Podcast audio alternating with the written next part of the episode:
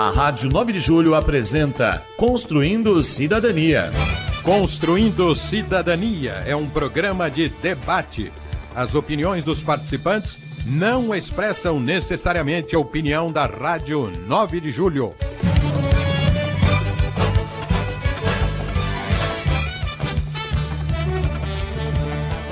Olá, sejam muito bem-vindos aqui na nossa live do programa Construindo Cidadania, pela Rádio 9 de Julho, pelo Facebook, pelo YouTube. Eu sou Cidinha Fernandes e ao lado do Padre Cid Pereira, toda semana convido você, que é internauta, para participar conosco e nos ajudar, não é? Refletir sempre em temas importantes né, que dizem respeito à vida do cidadão.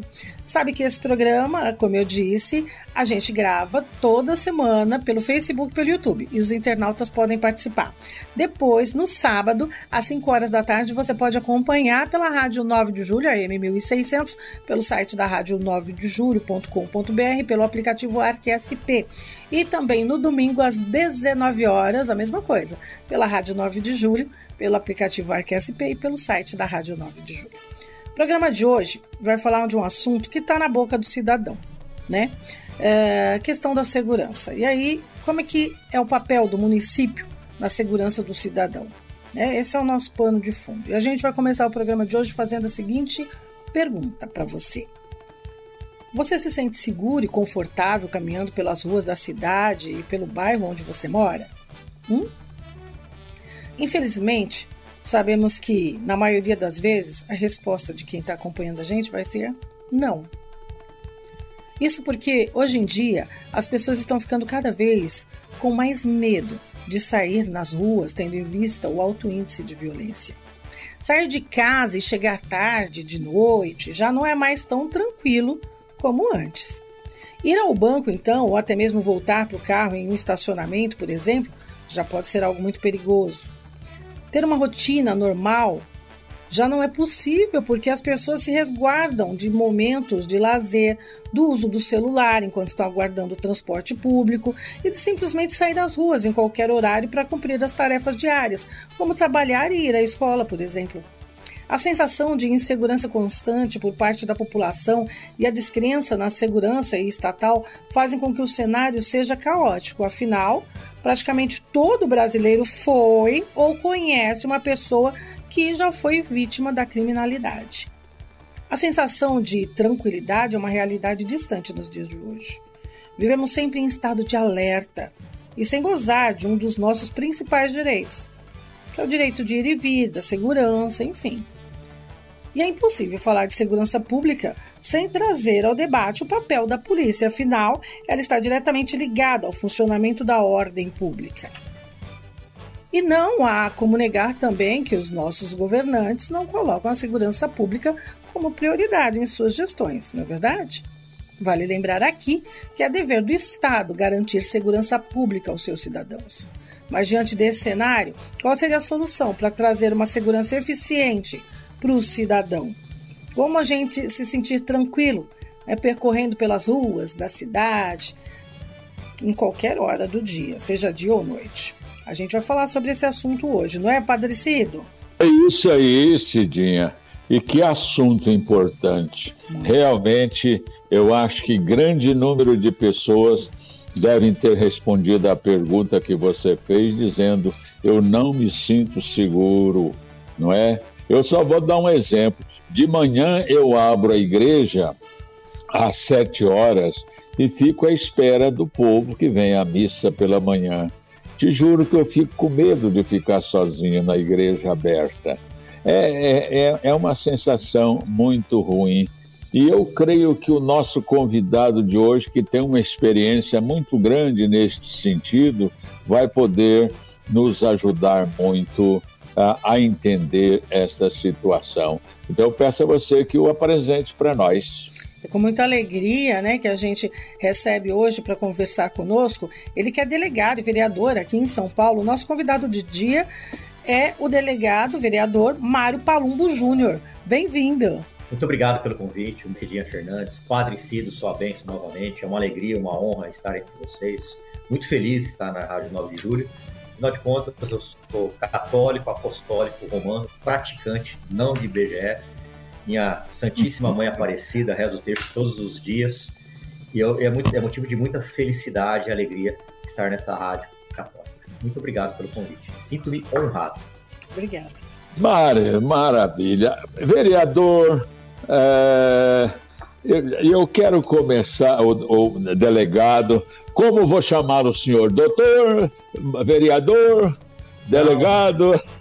Me chama, me chama de doutor, não, mesmo porque eu não fiz doutorado. Então é delegado Palumbo mesmo, eu acho que é o. Tá bom. Assim. Delega, delegado Palumbo, é claro que depende muito da segurança contra a criminalidade, a segurança econômica do nosso povo, o bem-estar do nosso povo que tem falhado, a falta de segurança sanitária, política, enfim, econômica e tudo mais. Mas hoje nós queremos ficar exatamente nessa segurança diante da criminalidade que tem lá suas raízes. E eu tenho a impressão que o senhor deve ter estudado bem este problema, não é? Porque, além de ter sido delegado, o senhor também é vereador e certamente na sua pauta, na sua proposta de trabalho, deveria estar a segurança, não é? Com certeza, Padre Cido. Eu fiquei 20 anos na polícia. É, desses 20 anos, eu trabalhei em periferia, no Capão Redondo, Trabalhei muito tempo no GOI, no Grupo de Operações Especiais, 10 anos na divisão de Operações Especiais, e a maior parte da minha carreira eu passei nas periferias de São Paulo, onde eu sempre falei isso publicamente, que 99% da população é gente de bem, gente honrada, gente que trabalha, que acorda cedo, que vive com salário mínimo, vive com dificuldade, mas infelizmente, aonde o Estado não entra, o crime toma conta eu acredito muito na condição familiar e não social que faz com que o indivíduo entre, entre para o mundo do crime. Para o senhor ter uma ideia, Padre Cido, certa vez eu estava num local muito pobre da zona norte de São Paulo, fui visitar uma família, uma mãe solo. Quando eu cheguei na, na porta da casa, uma criança de 6, 7 anos falou: Delegado Palumbo, Deus te abençoe. Seja bem-vindo na minha casa. Quer dizer, uma criança falar isso com seis anos. Quando eu adentrei a casa, a convite da mãe, logo vi uma Bíblia, uma imagem de Nossa Senhora Aparecida, e a educação, mesmo numa situação muito difícil, uma, uma pessoa humilde, pobre, a gente via aquela mãe dando uma educação familiar. A, a probabilidade dessa criança entrar para o mundo do crime é muito baixa. Ao contrário, se você for num bairro é, rico, de classe média alta, e tiver um pai ou uma mãe que não dê educação, não dê princípios cristãos ao seu filho, a probabilidade desse, dessa criança crescer e se tornar um corruptor é gigantesca. Então, eu não acredito que a condição social faça uma pessoa ir para o mundo do crime ou não. Eu acredito muito na condição familiar. Nós temos que resgatar aqueles valores antigos que foram perdidos com o tempo, que é, é Deus, família e trabalho. Quando a gente tem isso inserido na, na, na, na sociedade, eu acho que diminui muito a criminalidade. Infelizmente, outro dia eu estava, estava até com o padre Antônio Maria, em Jacareí, conversando com umas crianças num evento que estava lá. Eu perguntei: vocês estão indo à missa? Uma menininha de 9 anos falou assim: eu não sei o que é missa, tio. Então eu fiquei tão triste, né? Porque eu fui criado dentro da igreja católica, Padre Cício. Eu não sei se vocês têm conhecimento disso, mas o meu pai é um senhor de 88 anos, ele veio para o Brasil como padre. A primeira igreja dele no Brasil foi a Nossa Senhora da Assunção, em Pirituba.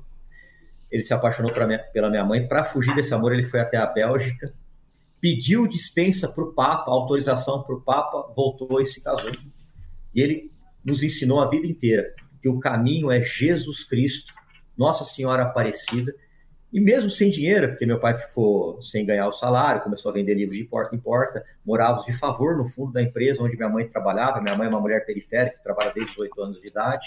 Mesmo sem dinheiro, sem recursos nenhum, o meu pai e a minha mãe deram aos filhos o principal, que é o amor, que é o carinho, que são os princípios cristãos. Então, acredito muito nisso, Padre Cido, que quando você tem uma família, mesmo pobre, e você dá amor, as pessoas, os filhos, não entram no mundo do crime, padre. Esta era, a, inclusive, era o ensinamento da doutora Zilda Arnes, que trabalhou com a, as crianças carentes do Brasil. Mas também é de se pensar, não é, que com a miséria econômica, com tudo, todas essas injustiças que encontramos na nossa sociedade, isso também é, impede muitas vezes dos pais até conviverem com os filhos, porque eles têm que buscar recurso para alimentá-los. Então, eu acho que não está apenas na solução uh, de, de uma boa criação, mas uma boa criação que também tenha o, apoio do Estado, não é, delegado? Com certeza, padre. Onde o Estado não entra, o crime toma conta. Aonde o hum. Estado não se faz presente, o tráfico toma conta. Infelizmente, nas nossas periferias aqui de São Paulo, as crianças não têm o que fazer. Não tem um esporte, não tem um lazer, não tem cultura, não tem uma ocupação digna para se fazer. Então fica muito difícil. Às vezes o pai sai para trabalhar e essas crianças vão para a escola, muitas das vezes para se alimentar, voltam para a residência. E no bairro das periferias, o Estado, a prefeitura, não se faz presente. E aonde o Estado não se faz presente, o traficante está lá para cooptar essas crianças, para pegar essas crianças, esses adolescentes, para trabalhar no tráfico de drogas. Geralmente, eles entram no mundo do, do, crime através do tráfico de drogas. Ali, eles começam a ganhar pequena, um dinheirinho, trabalhando como aviãozinho, que vai entregar a droga, vai entregar a maconha, a cocaína, e acabam entrando nesse mundo do crime. O Estado, infelizmente, não se faz presente. Então, muito disso é culpa pelo que o senhor falou, da miséria, da falta de estrutura do Estado, da falta de condição do Estado dar uma, uma estrutura para essas famílias, com esporte, lazer, cultura, para que essas crianças, esses adolescentes, não entrem no mundo do crime. É muito melhor a prevenção do que a repressão. Eu sou totalmente contra a pena de morte. Primeiro, porque eu sou cristão. Segundo, que no Brasil só vai morrer pobre. Nós não vamos ver bandidos do colarinho branco entrando numa pena capital. Nós não vamos ver rico pegando uma pena dessa. Só vai morrer pobre. Então eu sou contra a pena de morte. Primeiro, porque sou cristão. Segundo, porque no Brasil não há a mínima possibilidade disso funcionar, padre. Uhum. E quanto a. A gente sabe que é preciso que o Estado tenha uma infraestrutura, como o senhor mesmo já disse, não é? E quanto à formação dos policiais, para enfrentar essa realidade tão dura. Como é que o senhor, o que, que o senhor tem a nos dizer? Olha, Padre Cido, eu fiquei durante 10 anos na divisão de operações especiais. É um grupo de elite da Polícia Civil no Garra. Desses 10 anos, 5 1 eu fiquei como 01, que é como se fosse, é o chefe, o supervisor, né, o que comanda. Padre Cido, desses cinco anos, dez anos que eu fiquei na divisão, eu conto nos dedos de uma das mãos as vezes que eu treinei, que nós treinamos com recurso ofertado pelo Estado. Então, todas as vezes que eu fui treinar, a maioria das vezes eu paguei do próprio bolso e os policiais também. Fizemos isso por amor à profissão, para nos aperfeiçoarmos. O Estado, infelizmente, ele não oferece recursos dignos para os seus policiais. Agora, se está assim na elite, da polícia, você imagina como é que está aí nas periferias, nos interiores, na Baixada Santista. Então, nós temos que é, convencer os nossos governantes a dar estrutura para esse policial. Não adianta o policial sair para a rua sem treinamento, mesmo porque, padre, Cidinha, o tiro policial é o último recurso, ele não pode ser o primeiro. É sempre o último recurso. E o tiro tem que ser preciso. Então, o policial que não treina, a probabilidade dele errar é gigantesca. Os policiais vivem de bico. Que é isso? Ele sai do plantão e vai pro bico. Certa vez eu chamei um sargento amigo meu lá do Capão Redondo para vir jantar em casa. Ele demorou mais de três meses para vir. Ele falava, delegado Palumbo, ou estou no bico ou estou no plantão. Se eu não fizer o bico, eu não consigo pagar a escola do meu filho, eu não consigo fazer o mercado, então eu preciso fazer bico. A situação do policial civil, do policial militar, do policial penal, da guarda civil, infelizmente, no estado mais rico do país, na cidade mais rica do país, é de abandono, sucateamento, baixíssimos salários, policiais depressivos, o índice de suicídio da Polícia Militar, Civil e Penal é altíssimo, porque esses policiais não conseguem conviver com a família, não consegue ter um lazer com seu filho, com a sua filha. Então fica muito difícil. O policial precisa de descanso. Não adianta o governo falar que vai comprar folga, porque o policial ele precisa ter um direito ao descanso, um domingo para ele ir na missa, para ele frequentar, jogar uma bola com seu filho, brincar com a sua filha. Enfim, o policial não é robô. Nós precisamos tratar o policial como ser humano, como ser humano, dando dignidade para ele, para ele fazer um trabalho de segurança pública com excelência, e não do jeito que está aí. Ter um treinamento uhum. muito ruim, ter um baixíssimo salário e o policial não consegue tirar folga, Padre Cid. Posso aí, fazer é... que o senhor tem medo de abrir a igreja. Eu ouvi isso e fiquei realmente triste, porque não se estão respeitando nem a Santa Igreja. Ninguém é verdade. de São Paulo, padre. Ninguém. Uhum. Posso fazer uma Cidinha. pergunta? É, então, diante do, do que o delegado está dizendo, é que, que não há, de fato, né, parece que o investimento né, na, na polícia, né, para que a, que a polícia tenha um treinamento, para que a polícia possa, de fato, né, exercer o seu papel, né, o seu trabalho é, de uma forma digna até né? É, é, como se fossem robôs. Seria por isso né, que a gente vê também, por, por outro lado, né, o, o senhor já falou a respeito né, desse estresse todo aí do, do, do policial, que não, não tem tempo de lazer, não tem tempo para a família, não tem tempo para ele, tem que ficar naquela correria, fazendo bicos, inclusive.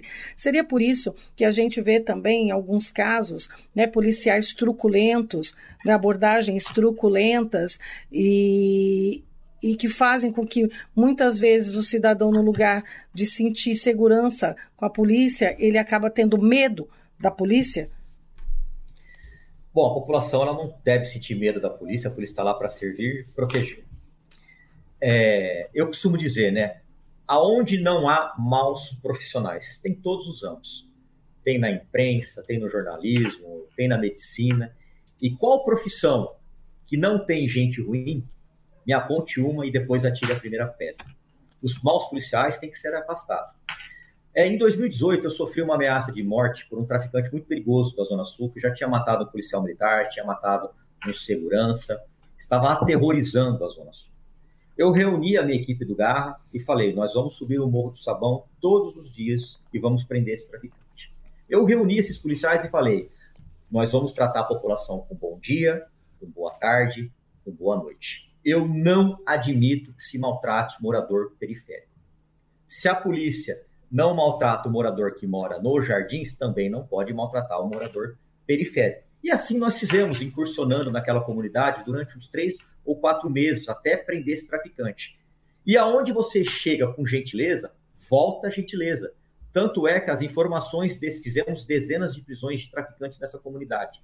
Não tivemos uma reclamação na corregedoria, muito pelo contrário tratávamos a população com extrema delicadeza, com extrema gentileza. E os próprios moradores da comunidade, que são refém do tráfico, começaram a passar bilhetinhos, chamando, denunciando, falando, delegado Palumbo, esse traficante estava aqui ontem, provavelmente ele vai estar ali amanhã. Por quê? Porque gerou confiança. Então, aonde você chega com respeito, com educação, você vai voltar isso para você. Eu nunca admiti na minha carreira policial se maltratasse ninguém. Todas as vezes que nós fazíamos alguma prisão, eu chegava duro, chegava pesado, mas sempre de acordo com a lei. Infelizmente, alguns bandidos armados, não adianta você chegar com gentileza. O bandido que está apontando uma arma para mim, não adianta eu apontar uma rosa para ele. Isso é inevitável. Mas a população que é refém desse crime não tem nada a ver com isso. Por isso, em todas as entrevistas que eu dei, eu sempre fiz questão de frisar: 99% da população que mora em periferia são pessoas de bem, que merecem ser tratadas com carinho, com respeito, com gentileza e a polícia está lá para servi-los.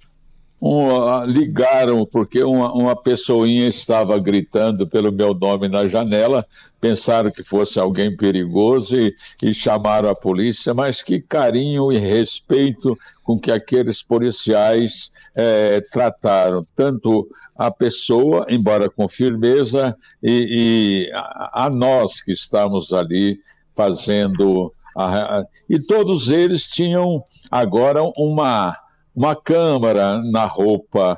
O senhor achou isso uh, interessante, esse dispositivo, delegado? Padre, quem não deve, não tem. Isso claro. foi um, um programa do governo do estado de São Paulo. Ocorre que essa câmera tirou totalmente a liberdade do policial. Para o senhor ter uma ideia, para o policial usar o banheiro, ele tem que tirar o colete, virar a câmera para ele e falar: Estou indo ao banheiro. Isso é um absurdo. O, a, a gente Deus. não sabe quem está a gente não sabe quem está monitorando essas imagens, tampouco esses áudios. Então, se um policial pegar um telefone e começar a discutir com a mulher, ou então falar: Olha, você está me devendo, eu quero meu dinheiro. Quem vai ouvir isso pode interpretar de determinada forma. O policial está na viatura. Então fica muito difícil. E o pior, colocaram câmeras no, em batalhões de operações especiais, padre. Eu fiquei 18 anos trabalhando em setores de operações especiais da Polícia Civil. 18 anos.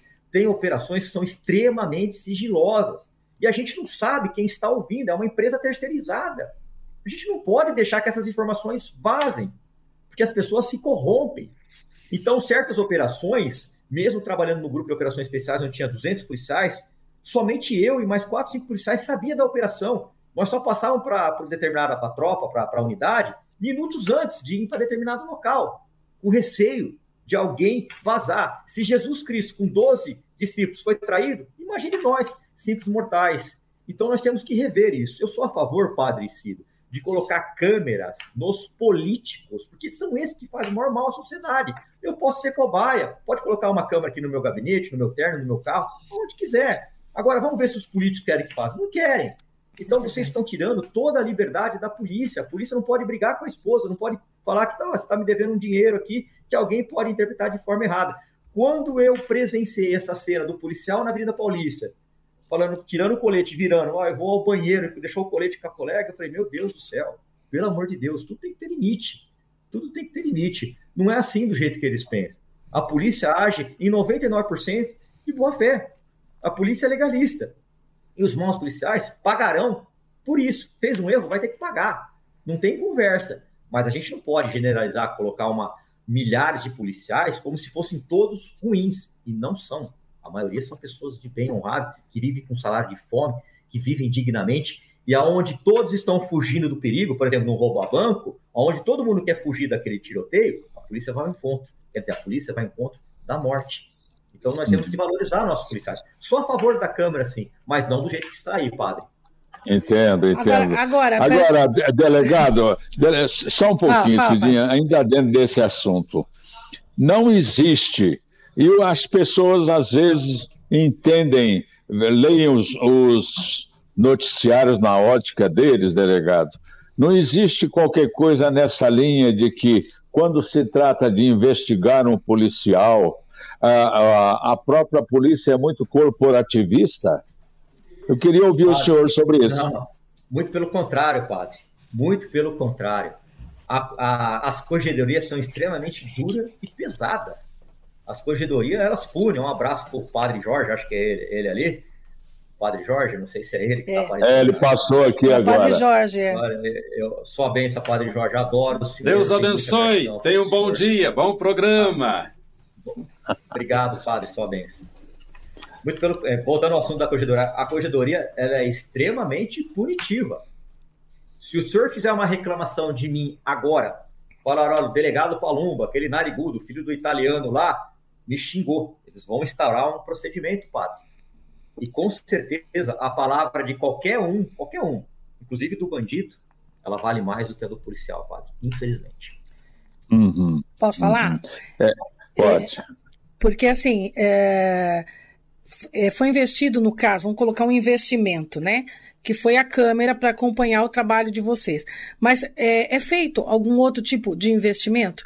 Né? O, o que mais né, que tem sido feito para para contemplar né, o, o policial, para que ele não tenha que sair fazendo bico, para que ele não tenha que ficar pirado né, diante dessa pressão toda né, que, que ele tem no, no, no, no, trabalho, porque afinal de contas né, a proteção dele é o próprio corpo, porque ele está ali diante da morte, né, diante do perigo constantemente. O que, tem, o que mais tem sido feito, ou o que deveria ser feito que ainda não foi, né, para que o policial possa de fato exercer a função dele né, de uma forma é, mais conveniente até, né? Porque o que a gente vê é uma correria muito de, do, da classe de vocês. Cidinha, é, infelizmente, foi feito muito pouco, ou quase nada. É, durante essas duas décadas que permaneci na política, na polícia, perdão, na polícia, eu só vi um sucateamento das polícias. Eu só vi a falta de investimento no principal componente da segurança pública, que é o ser humano. As polícias de São Paulo, no estado mais rico do país, ganham um dos piores salários da federação. O estado que mais arrecada paga um dos piores salários da federação. As polícias do interior e da periferia estão extremamente sucateadas. Na Polícia Civil, há um déficit de 15 mil policiais. Faltam 15 mil policiais. Então, se você, Cidinha, ou qualquer pessoa for numa delegacia, vítima de um crime, para fazer um boletim de ocorrência, e se tomar uma canseira de 6, 7 horas, a culpa não é daquele policial, porque faltam 15 mil policiais. Se você for maltratado, qualquer cidadão for maltratado, a culpa é sim do policial, e aí merece corregedoria e vai ser punido. Mas se há uma demora porque o governo não investe, não supra esse déficit de 15 mil policiais, a culpa não pode recair na polícia. Para você ter uma ideia, Ribeirão Preto, minha amada Ribeirão Preto, no primeiro distrito policial, colocar, o antigo governador colocou lá uma placa DEIC e inaugurou. Só que ele não mandou sequer um delegado a mais, não mandou investigador, não mandou escrivão, simplesmente colocou uma placa escrito DEIC não virou DEIC, não virou uma unidade de elite, não virou um centro de investigação especial. Nada disso. Ou seja, é só marketing. Os policiais estão extremamente cansados, depressivos, desmotivados. Você quer dar dignidade para um ser humano, comece pelo salário. O estado mais rico do país não pode pagar tão mal os seus funcionários da segurança pública.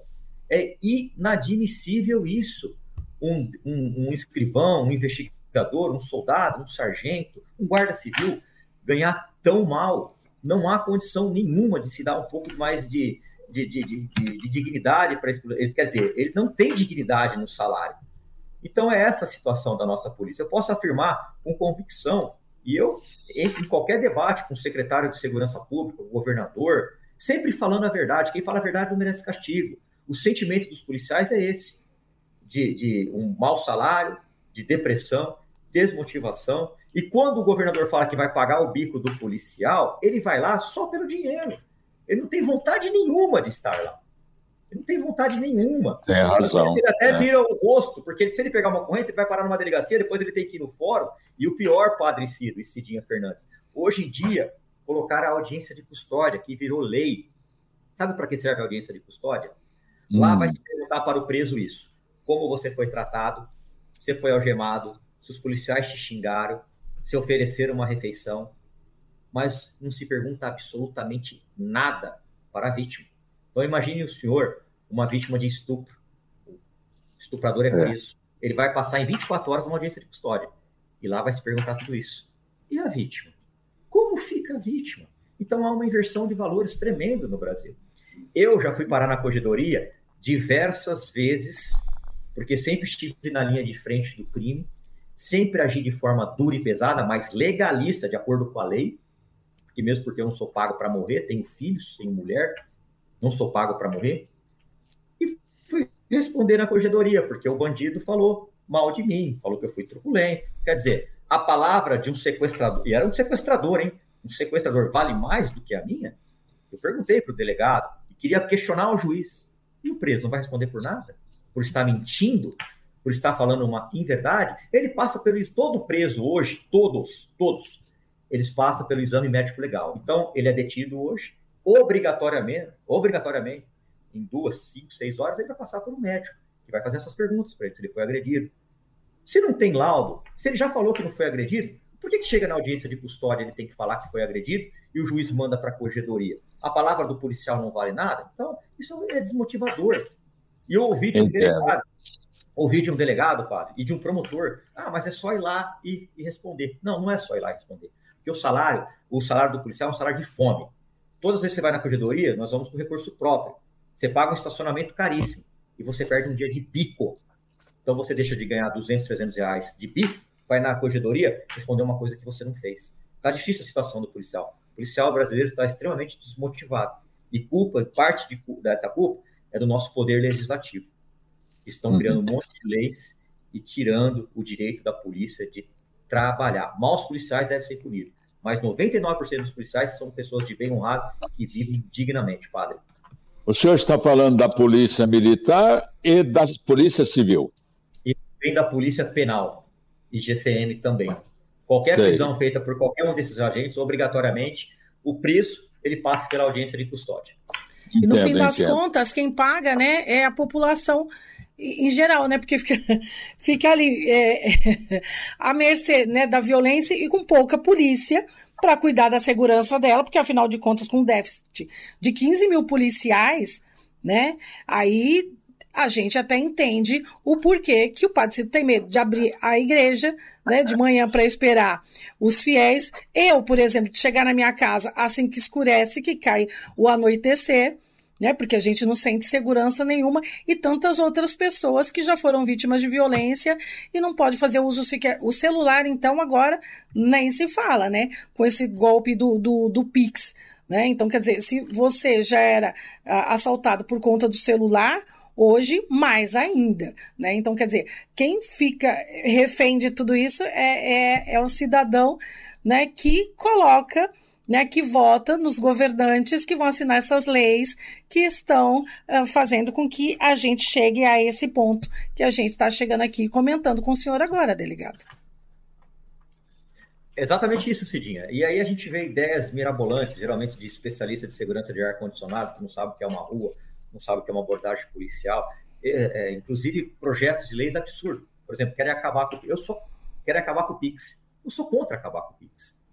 O Pix está aí, é uma, é uma, modernidade. Nós temos que investir em segurança pública. Exato. Seria como vamos acabar com o carro porque as pessoas dirigem bêbadas e matam as pessoas no trânsito. Não. Nós temos que ter uma lei pesada para que esse indivíduo que dirige embriagado fique preso. Quantas vezes eu já recebi ligação? Agora não mais, porque eu não costumo ser muito educado com quem me liga é, de madrugada para falar: oh, eu fui pego numa blitz, estou meio alcoolizado. Eu já falo, o problema é seu. Quem tem filho grande é elefante. Quem mandou você beber e dirigir? Graças a Deus que a polícia te parou e tomara que você perca a sua habilitação, porque você poderia ter matado uma família inteira dirigindo pego. Hoje tem táxi, tem Uber, tem bicicleta, vai a pé, mas não dirige embriagado. E muitos desses crimes que aconteciam antigamente, das pessoas dirigindo bêbado e matar as pessoas, diminuiu por causa da lei pesada. E graças a Deus, o Supremo Tribunal Federal, no julgamento que teve, disse que é sim constitucional a pessoa soprar o bafômetro, então a pessoa tem que soprar o bafômetro. Graças a Deus que tem essas, essas blitz para pegar essas pessoas dirigindo bêbado. A regra tem que ser simples. Você quer tomar sua cervejinha, seu vinho? Não dirija. Nós não podemos acabar com o carro porque tem gente que dirige bêbado.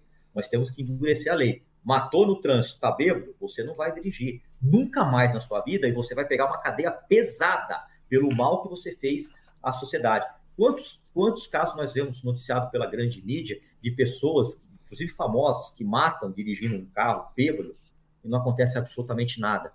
Enquanto essas pessoas, geralmente com poder aquisitivo alto, saem rapidamente da cadeia, a pessoa que perde um parente, vítima de um crime desse, vai carregar para sempre a dor da ausência do ente querido. Então nós temos que endurecer as leis sim, inclusive com leis mais pesadas para quem mata no trânsito dirigindo bêbado, Padre e Cidinha Fernandes. Pois é, delegado, eu, eu queria até aproveitar esse nosso papo tão, tão esclarecedor para lembrar o que um, um dos pontos que a gente é, fez parte da minha conversa com os dois policiais que foram ontem à minha igreja. Eles disseram que fizeram um sacrifício incrível para construir uma academia aí na Zona Norte, trabalhando até de servente e de pedreiro, e agora não podem usar essa academia. Isso existe, delegado? Existe sim, padre, infelizmente. Que infelizmente. coisa! Na nossa nova base do DOP, Opa, eles, me disseram, eles me disseram que fisicamente eles também têm que estar treinados para correr atrás de, de, de, de, bandido, de fazer isso, fazer aquilo, não é? Então, eu achei muito. Eles falaram com assim, com até lamentando um pouco. Mas, é, se o senhor puder fazer um resumo para nós, assim, do que o senhor entende, quais são os desafios hoje da segurança na cidade de São Paulo? Os desafios é dar segurança à população. ninguém se sente seguro na cidade de São Paulo. Ninguém se sente seguro para fazer uma selfie na Avenida Paulista. Uhum. O senhor não se sente seguro para abrir a sua igreja. Então nós temos que parar com esse marketing do governo de operações em horários de programas policiais para aparecer na TV, porque o crime não escolhe hora. O senhor abre a sua igreja às 7 horas da manhã. Então nós temos que ter mais policiais na rua, na minha opinião, com um bom salário, que esses policiais, que esses policiais possam fazer um treinamento. Olha, na divisão de operações especiais, padre, quem montou a academia, o tatame, foram os policiais. Eu mesmo dei dinheiro para fazer isso, para ter o tatame, para ter o equipamento de segurança. Na Guarda Civil Ambiental, aqui em São Paulo, no extremo leste de São Paulo, quem montou a academia foram os guardas civis. Então isso é comum. O senhor acredita Olha. que para. O senhor acredita? Eu cansei de pagar a viatura. Quando a gente batia, uma vez nós estávamos perseguindo um traficante, a viatura eh, teve uma colisão, nós pagamos a viatura. Nós pagamos a viatura. Não se tem manutenção das viaturas. O Estado ele vai lá e troca o óleo, a pastilha, e muitas das vezes o policial tem que ficar batendo caneco nos comerciantes para arrumar é a viatura, padre. Para arrumar a viatura, padre. Então fica difícil, né? Por que, que o policial faz isso? Por amor à profissão, porque gosta. Eu tenho, eu, eu quando estava na ativa, eu tinha, extremo, eu tinha extremo prazer em ajudar a sociedade. E mesmo como vereador, padre, só no ano passado, andando pelas periferias, eu, o Sargento Victor da Rota, que trabalha comigo, Márcio Kenji, que é o um japonês da civil, nós fizemos mais de 12 prisões em flagrante. Eu não vou me, me eximir de ver uma pessoa sendo assaltada e ficar quieto. Eu não vou fazer isso. Certa vez eu estava saindo do meu bairro, onde eu moro, Perdiz, uma menina me reconheceu através do programa do Datena, falou, delegado, quando eu fui assaltado, eu falei, monta no meu carro aqui. E fiquei andando pelo bairro, andando, fiquei andando uns 20 minutos com ela pelo bairro.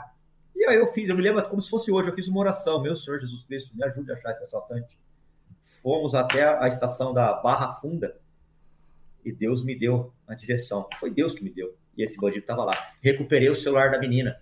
Uma menina pobre, um celular barato, foi recuperado. O bandido foi para a cadeia, saiu na audiência de custódia, padre. E aí alguns, as pessoas falam, ah, mas é um crime pequeno. Não é crime pequeno. Para uma pessoa que vive de salário, para uma pessoa que comprou um celularzinho dividido em 10 vezes, que teve esse celular roubado, às vezes tem a foto da família, não é crime pequeno. Com certeza, esse celular para ela é um bem de grande valor, muito mais do que se você tivesse roubado uma Ferrari de um rico, que vale milhares e milhares de reais. Tá? Falando em celular. Nossa. Oi. Posso falar?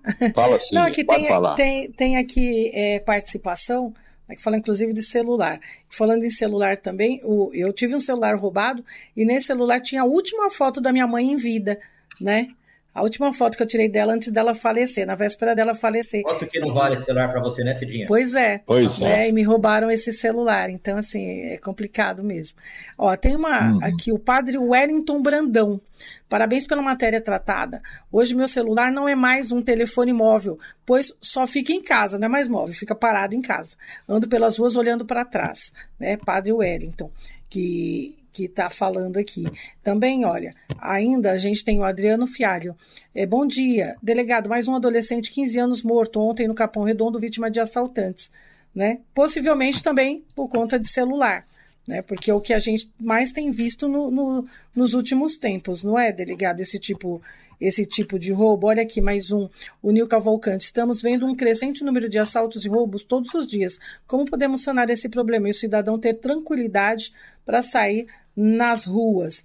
E o nosso colega de trabalho aqui também, o Alex Miller, Palumbo tem mostrado que na política ainda há pessoas que podemos acreditar. Um abraço, né? Palumbo, para mim, padrecido. Obrigada, o, o Alex. E, tem mais comentários, mas eu gostaria que você comentasse um pouquinho a respeito disso ainda. Um abraço para o Alex. O Alex me ajudou num evento que fizeram uma Nossa Senhora com gesto obsceno. Eu me insurgi contra isso, juntamos mais de 200 católicos, fizemos uma reparação, rezamos um terço. O Alex estava lá presente. Esse é católico de verdade, tenho muita honra em ser seu amigo. Mas realmente, ninguém se sente seguro na cidade de São Paulo. Eu falo para minha filha adolescente, filha, quando você for ao shopping, no metrô, não carrega o celular na bolsa. Quer dizer, é um absurdo, né? A gente tem que falar isso. As pessoas é? têm que ter o direito de atender o celular. As pessoas têm direito de, de andar com o celular.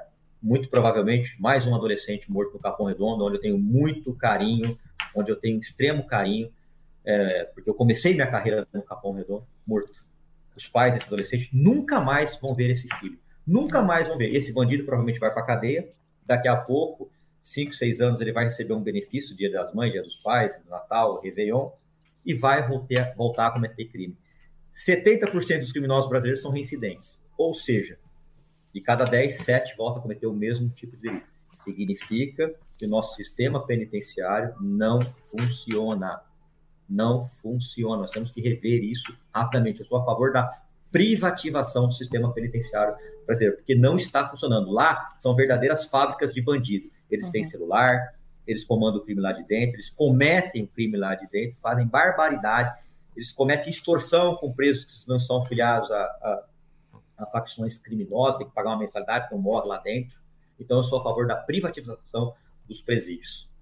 Com a privatização dos presídios, o senhor acha que, que a, a situação né, é, carcerária pode tomar jeito? Porque, de fato, né, o, o, que a gente vê é que o cárcere se transformou uma escola do, do crime, né, a faculdade mesmo. O cara lá, ele chega é, aprendiz, né, e, e sai com, com diploma, porque a gente não vê um, uma reinserção assim é, eficaz né, para a sociedade das pessoas que são presas. Né? Na verdade, o que a gente vê é um, um, um monte de gente ali, gente. um, montoado de gente um em cima do outro, e, e, e assim, a gente não vê que, que, haja uma possibilidade de recuperação do jeito que está o sistema carcerário no país, senhor não acha? Tenho certeza, Cidinha é, antes da audiência de custódia ser implantada em todos os dias em todas as cidades do Brasil, não havia audiência de custódia no sábado. em que consiste?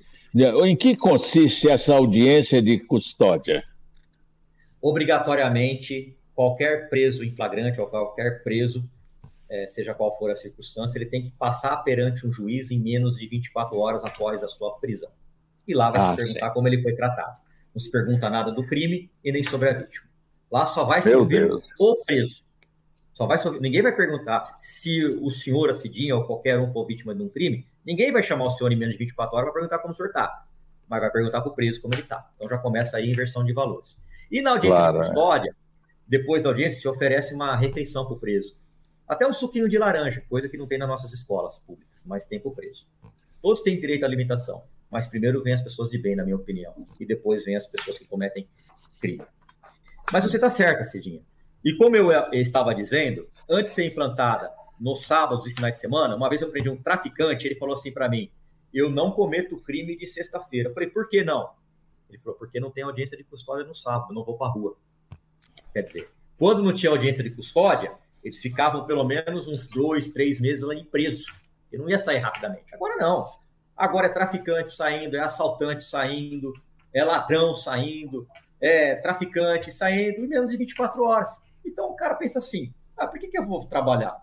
Para que, que eu vou ser um homem de bem? Eu prendi, eu prendi sete vezes uma pessoa aqui na Boca das Mortes de São Paulo, onde se vende peças manchadas de sangue, peças roubadas furtadas.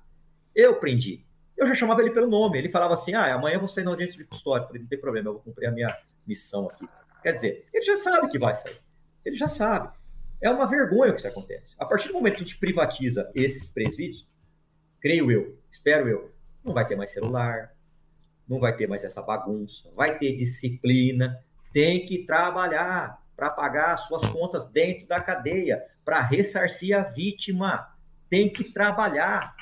Você, a cabeça vazia é a oficina do diabo. Agora, se ele está lá qualquer celular público, qualquer celular, não, perdão, qualquer penitenciário aí, tem um celular. A primeira coisa que eles fazem é pegar um celular. E eles ficam cometendo crime o dia inteiro.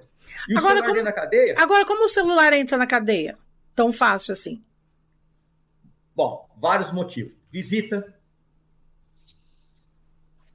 Advogado. Funcionários. Entra. Perfeito, padre. Exatamente. Entra entra, visitas íntimas, né? A visita entra através das mulheres que colocam em determinadas partes íntimas do corpo também. Então, quer dizer, por que, que não se coloca um bloqueador de celular nessas cadeias? Então, não, não seria mais fácil? Eu então. Eu vou dizer por quê. Eu por quê? por quê. Porque o Estado finge que faz alguma coisa, mas na verdade não faz nada. Um, uma cadeia onde os presos têm celular, têm drogas, têm então. bebida, tem visita íntima, tem tudo, não vai ter rebelião. A partir do momento que você impede a entrada de celular, tem bloqueador de celular, não vai ter uma série de regalias, não vai ter bebida, a probabilidade de ter rebeliões é gigantesca. Então o Estado é conivente? É conivente. O Estado é conivente, sim. E eu estou afirmando isso, que o Estado é conivente. Você quer ver outra coisa que o Estado faz marcha como se fosse eles, mas não é? Hum. Quando eu trabalhava no Capão Redondo em 2001, 2002, lá era conhecido como Triângulo da Morte. Parque Santo Antônio, Jardim Ângelo e Capão Redondo. E tinha mais de 10 homicídios por dia por dia. E agora diminuiu os índices de homicídio. Mas não foi o governo que diminuiu, foi o crime. Infelizmente é com tristeza que eu falo isso. Foi o crime. Por quê? Porque o crime se organizou, porque eles viam que cada homicídio que tinha enchia de polícia lá e atrapalhava os pontos de venda de droga. Então o crime se organizou e agora, para se matar na periferia, tem um tribunal do crime, onde as pessoas entram em debate, os criminosos entram em debate e autoriza ou não a morte de alguém. Então Decidem, é. Exatamente, é. então diminuiu, porque cada vez que tem um homicídio, vai o departamento de homicídio, vai a polícia científica, vai a polícia militar e enche de polícia. Então hum. diminuiu. Isso daí, infelizmente, com tristeza, eu afirmo, não foi o governo do estado de São Paulo. Infelizmente, foi a própria criminalidade que se organizou e proibiu se matar aleatoriamente. Então, ninguém, não vai chegar um bandido e sair matando lá, não. Eles têm que pedir autorização para a hierarquia do crime é absurdo, é triste, mas essa é a mais pura verdade. E o governo, ligeiro, está usando isso como marketing dele, e não é verdade. Poucos policiais vão ter coragem de falar isso que eu estou falando. Mas eu repito, quem fala a verdade não merece castigo. Parabéns por tá falar. Certo. Delegado, diga aqui para gente. O senhor sabe que a nossa igreja tem a pastoral carcerária, que tem como assim como objetivo. Primeiro, porque Jesus disse: Estive preso e foste me visitar. E claro que ela se propõe trabalhar na humanização dos cárceres. É, é, existe uma certa. Como a, a, os policiais veem os agentes desta pastoral? Eu sempre vi com muito respeito entendeu? Eu acho que nós temos que evangelizar, não importa onde, não importa o local, seja na rua, seja dentro do cárcere. Todas as pessoas que levam a palavra de Deus é muito bem bem-vindo, muito bem aceito. Eu sou uma pessoa que sou cristão, sou católico apostólico romano, eu acordo rezando e agradecendo a Deus. Eu escuto as pregações do Frei Gilson pela manhã, pela noite. Eu tenho o espírito, até por ser policial, filho de italiano, espírito meio beligerante, padre e ouvindo as pregações do Frei Gils todos os dias, isso está me dando mais mansidão através de Jesus Cristo. Então, Jesus Cristo sempre é muito bem-vindo. Eu vejo com bons olhos, sim, Padre. Onde se leva a palavra de Deus, onde se leva o melhor livro do mundo, que é a Bíblia, é muito bem aceito, seja em qualquer lugar. Infelizmente, nas nossas escolas, estão proibindo. Então, estão proibindo a entrada de Bíblia, a entrada de crucifixo. O senhor vê aqui na minha sala, Padre, deve ter no mínimo umas 15 imagens de Nossa Senhora que eu ganhei de padres amigos tem terço, tem Bíblia. Eu ando com meu terço no bolso. Eu, eu, eu, tenho, eu, tenho, eu tenho orgulho de falar que eu sou católico, que eu sou apostólico romano, que a minha mãe é a Santíssima Mãe de Deus. Eu não tenho vergonha de me insurgir contra quem ataca Jesus Cristo, contra quem ataca a Mãe de Deus. E eu procuro sempre me levar minha vida no caminho do cristianismo. E se um preso que for evangelizado se converter realmente, ele vai sair de lá outra pessoa ele vai sair de lá outra pessoa. Então eu sou muito hum. grato ao meu Senhor Jesus Cristo, a Nossa Senhora Aparecida, e por ser cristão. Deus, tudo que sai de bom de mim, Padre, eu tenho certeza absoluta que é da graça de Deus. E tudo que sai de ruim de mim é do meu livre-arbítrio. O homem sem Deus no coração não é nada. Verdade. Perfeito. Olha, Dom Jorge Piorezan está tá acompanhando a gente aqui, né, pelas redes sociais, está dizendo aqui, acompanhando vocês, aproveitando da sabedoria com que estão tratando esse tema. Parabéns, Cônigo Cido, Cidinha e delegado Palumbo. Deus os abençoe. Estou no Rio Grande do Sul por ocasião do meu jubileu presbiteral, né, que vai acontecer agora esse final de semana. Então a gente já parabeniza e ele nos acompanha também, é, abençoando aí o seu trabalho, viu, delegado? Ô, Dom Jorge, um forte abraço, sua bênção, Dom Jorge comemorando 25 anos de padre, de ordenação, e nos ouvindo no Rio Grande do Sul. Que, que beleza. Muito legal, né? Olha, a gente tem aqui é, cinco minutinhos para encerrar o nosso programa, mas assim, é, eu acho que não dá para a gente encerrar sem para falar também da questão, é, cinco não, oito minutos, da questão da Cracolândia, né? É, porque o, o senhor citou aí né, que o Estado muitas vezes bota a cara e fala: olha, eu estou fazendo isso, estou fazendo aquilo, faz uma propaganda linda, né, maravilhosa. Como faz, inclusive, com a questão da Cracolante. Né? Ah, não vai ter mais Cracolândia aqui. Né? Aí agora de novo, ah, não tem mais Cracolândia aqui, pode não ter aqui, mas acolá, ali, lá, tem um monte de pequenas Cracolândias. E aí as pessoas também, a gente sabe que que, que é uma doença mesmo, é uma chaga social que a gente tem aqui em São Paulo, que, que é a Cracolândia, a gente tem esse problema enorme, que as pessoas em situação de rua, que é uma coisa, que a Cracolândia é outra, mas em alguns momentos se unem, não é? E aí a população também se sente é, é refém. É, é um problema muito sério que nós vivenciamos aqui na cidade mais rica do país, que é a, a questão das pessoas em situação de rua, mais de 30 mil, e também a questão da Cracolândia, que está sendo distribuída pelo, pelo centro da cidade e pelos bairros afora. Eu gostaria que o senhor comentasse um pouquinho também a respeito desse se assunto. Eu, se eu puder acrescentar alguma coisa, ontem publicaram até um depoimento de um, de um, de um desses irmãos nossos aí da Cracolândia que dizia fazer o quê? Eles nos tiram de. A gente vai mudando de CEP. Porque não resolve o lugar, a gente vai mudando de CEP. É curioso isso. Fala um pouquinho sobre isso para nós, delegado. Vamos lá. É, eu acho que todos nós já percebemos que toda a véspera de campanha eleitoral, a polícia, a polícia, uh! não, perdão, o governo do estado de São Paulo, junto com a prefeitura, começa com operações ali na Cracolândia. Há mais de duas décadas que esse problema se arrasta. A e cada vez pior. É, é, cada vez pior. A polícia não é causadora da violência. A polícia só lida com a falta de revitalização do centro, com a falta de estrutura, com, a, com, com, com situações que fazem com que esse usuário queira sair da Cracolândia. A polícia não é culpada disso. A polícia está lá para prender traficantes. A base do Garra, antigamente, era no prédio Alfredo Isso, para quem conhece São Paulo, um prédio redondo, que é perto da Cracolândia. Quando nós íamos trabalhar, quatro pessoas dentro de uma viatura com fuzil, o, o estado de uma pessoa que usa crack é de, tão, de tanta loucura que ele não reconhecia a viatura, ele vinha pedir dinheiro. Ele enfiava a cabeça dentro da viatura, ele queria limpar o vidro da viatura.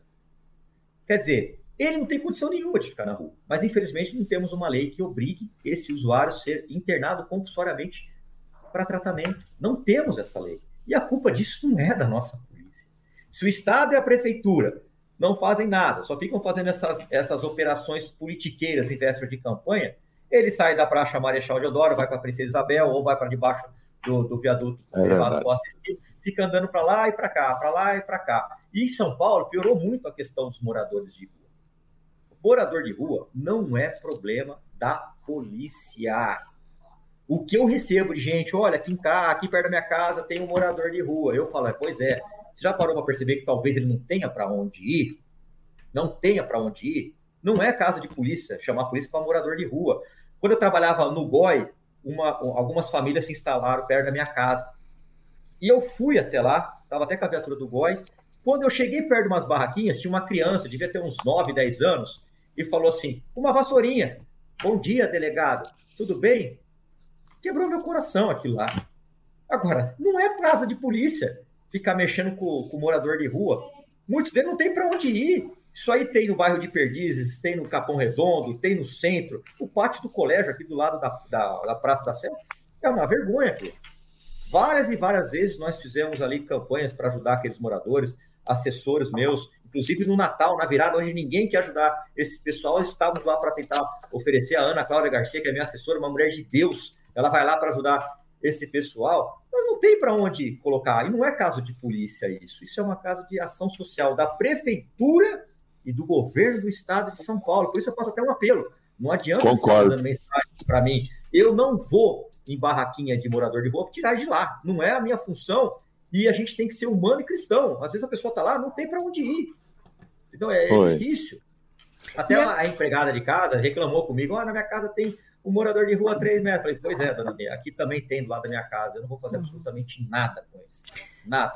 O máximo que eu posso na... ir até lá é para oferecer alguma coisa para ele para tentar ajudá-lo, só isso. Uhum. na minha igreja, viu, delegado? Na minha igreja, realmente, é, não sei se por conta do, de um certo esvaziamento lá do centro, tem uns três, quatro morando na marquise do meu salão de festa. E uma firma vizinha sentiu-se incomodada e mandou uma pessoa ir lá reclamar com eles. Falar, é só a senhora me dá uma casa que eu vou. Eu achei tão lógica a resposta dele. É complicado mesmo. Não é, não é não é problema da polícia mesmo, tem razão. É, é um problema social, mas, mas, é um problema social mesmo. E a questão dos traficantes da, da Cracolândia? Como... Aí é problema de polícia. Aí é problema de polícia. Mas todos os dias a Polícia Civil, a Polícia Militar e a Guarda Civil Metropolitana colocam traficantes na cadeia. Só que eles saem na audiência de custódia. Mas, mas, tráfico, mas, mas, como... mas o tráfico, ele pode sair em audiência de custódia? Não é um crime inafensável? Mas sai. Sai da audiência de custódia. O juiz dá liberdade para ele, ele responde liberdade. O que, que ele vai fazer, esse traficante? Ele vai voltar para a Cracolândia. A polícia também age, por exemplo, ontem invadiram uma rua que é ao lado da Cracolândia, os moradores não conseguiam sair, os comerciantes não conseguiam trabalhar, porque eles estavam no meio da rua. E a rua foi feita para passar carro e não para ficar pessoas. Então a polícia tem que agir sim, porque o morador aqui da região da Cracolândia, ele também não pode ter o seu direito de entrar e sair da casa, de abrir o seu comércio impedido. Não pode. Então, nesse caso, a polícia tem que agir sim. Entendeu? Imagine você morando ao lado de uma situação como essa, como aconteceu aqui ao lado da, da Sala São Paulo, onde tem aqueles prédios novos, que ali ficava a Cracolândia. Uhum. Eu conversei com os moradores, é, um, é como se tivesse um pancadão sete dias por semana, ninguém aguenta isso também. Não é justo isso com a população. Eles têm direito ao descanso, eles têm direito de entrar na sua casa, eles têm direito de sair da sua casa. Não é justo isso. Então, nesses casos, a polícia tem que agir sim. Agora, a polícia vai lá e prende um traficante e ele sai na audiência de custódia, que culpa que o policial tem? Nada. Está enxugando gelo. Mas a polícia não pode deixar enxugar gelo. Senão o balde enche e as pessoas de bem morrem afogadas. Então o governo é, é, é, é, conivente com essa questão de falta de segurança pública no, na nossa cidade, no nosso país, porque não é possível. De onde, de onde veio, delegado, esta, esta, esse dispositivo de audiência de custódia? Veio da, do, do legislativo, do judiciário ou do executivo? Ele começou no Conselho Nacional de, de Justiça, e recentemente virou lei através dos nossos deputados e senadores. Ai, deveriam legislar em, em, favor da vítima e do cidadão do bem, não, eles ficam legislando em favor do preso. E aí a gente vê esses absurdos. Tá difícil, Até hein, delegado? Às vezes sai na audiência de é, é, Tá é difícil. complicado, né? Aí, aí, todo mundo joga pedra na polícia, como se a polícia fosse a grande vidraça do mundo. E não é. As pessoas têm que saber. Uma coisa que eu sou muito a favor é de ter aula de cidadania na, na, nas escolas, como tinha antigamente de educação moral e cívica. Uhum. Agora, um cidadão não sabe o que faz um vereador, não sabe o que faz um deputado, não sabe o que faz um senador, e fica cobrando errado. É como você ir numa pizzaria e pedir sushi. A culpa não é do garçom, é você que não sabe cobrar. É. Agora a pessoa vai lá e vota. E depois de dois anos vota de novo. Ele não sabe o que seu político fez, não sabe o que ele votou, não sabe o que ele gastou em fundo partidário, não sabe o que ele está gastando em emendas parlamentares e não sabe os projetos de lei que ele apoia ou que ele vota. E depois fica reclamando o tempo todo. Ah, eu não gosto de política. Se você não gosta de política, você vai ser comandado por quem gosta de política e quem está lá para fazer o mal. Então, todo mundo tem que, pelo menos, seguir o seu político e saber o que ele está fazendo, para votar certo. E não Com deixar certeza. de né? Cobrar o seu político. Cobre o seu. Tem político aí que gasta numa campanha 3 milhões de fundo partidário. Para vereador. 3 milhões. Não é ilegal porque está na lei, mas isso é imoral. É imoral isso, as pessoas morrendo na rua, morador de rua, morrendo de frio, e vai um político que gasta 3 milhões de fundo partidário. Está na lei, não está fazendo nada de errado. Mas eu, por exemplo, eu me recusei a usar esse tipo de dinheiro. Eu me recusei. E a minha campanha, quando eu entrei para a vereança, foi há um ano e meio atrás, foi na raça, dois amigos meus leais, fiéis, três, que me acompanharam o tempo todo e trabalhando muito. Agora, como é que você concorda com uma pessoa que gasta 3 milhões? Como? E o churrasco que você come ofertado pelo político, você vai roer o osso durante quatro anos. político não foi feito para dar churrasco, ditadura, cesta básica, não foi feito para nada disso. O vereador foi feito para fiscalizar os atos do prefeito, do executivo e destinar suas emendas. Veja o que o seu político está destinando emenda. As minhas emendas, por exemplo, eu mandei para o Santa Marcelina, eu mandei para a segurança pública. Agora, tem político aí que manda para fazer show? Ah, então fica difícil. É. Eu acho que, que a gente encerra o programa hoje com, com essa.